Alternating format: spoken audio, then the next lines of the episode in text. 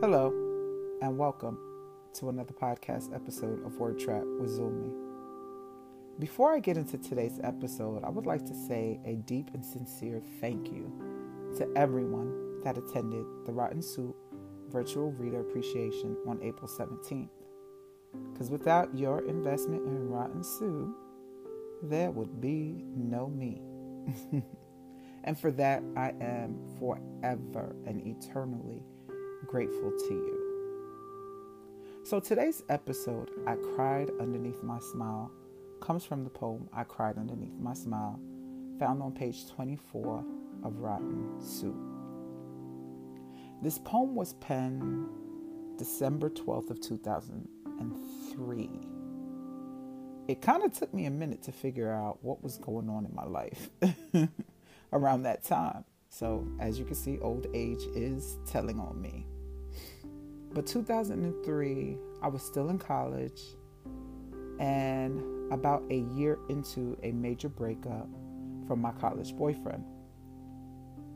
It was a tough one because we had lived together. I was close with his family, he was close with mine. And he was overall a good dude. In December of 2001, I had made a decision to terminate a pregnancy, and he was not on board with it. His mother, however, she had my back and she told him, listen, ultimately it's her decision. And we tried to stay together afterwards, but it got really bad between us. That was the first time he ever put his hands on me. And he said, This is for killing my seed. So in 2003, I was still grieving the relationship, my decision, and how bad it ended. I was hurting and crying a lot, but I had to maintain my smile because I had to save face around our mutual friends, our associates, and plus, I was still living in Virginia, the place we met, fell in love, and built us. So everywhere and everything reminded me of him. But I had to smile. But I cried with my pen, and the stanzas read Tonight I fear when I sleep, I may drown in a pool of tears. Tears, heartache, a sore body frowns of my sorrow hidden behind my daily smile. Yes, look at me, I am crying.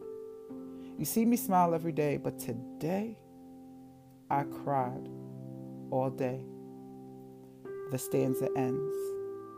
Many of us have experienced a deep loss that causes us to smile, yet we cry our eyes and our soul out at the same time. If you are in this space, know that crying is okay. It's therapeutic. Smile and cry at the same time if you have to.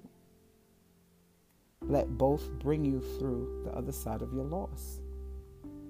Thank you for sharing these few minutes with me and listening to my podcast. Remember to subscribe to Zulmi.com to stay informed about the new updates and information.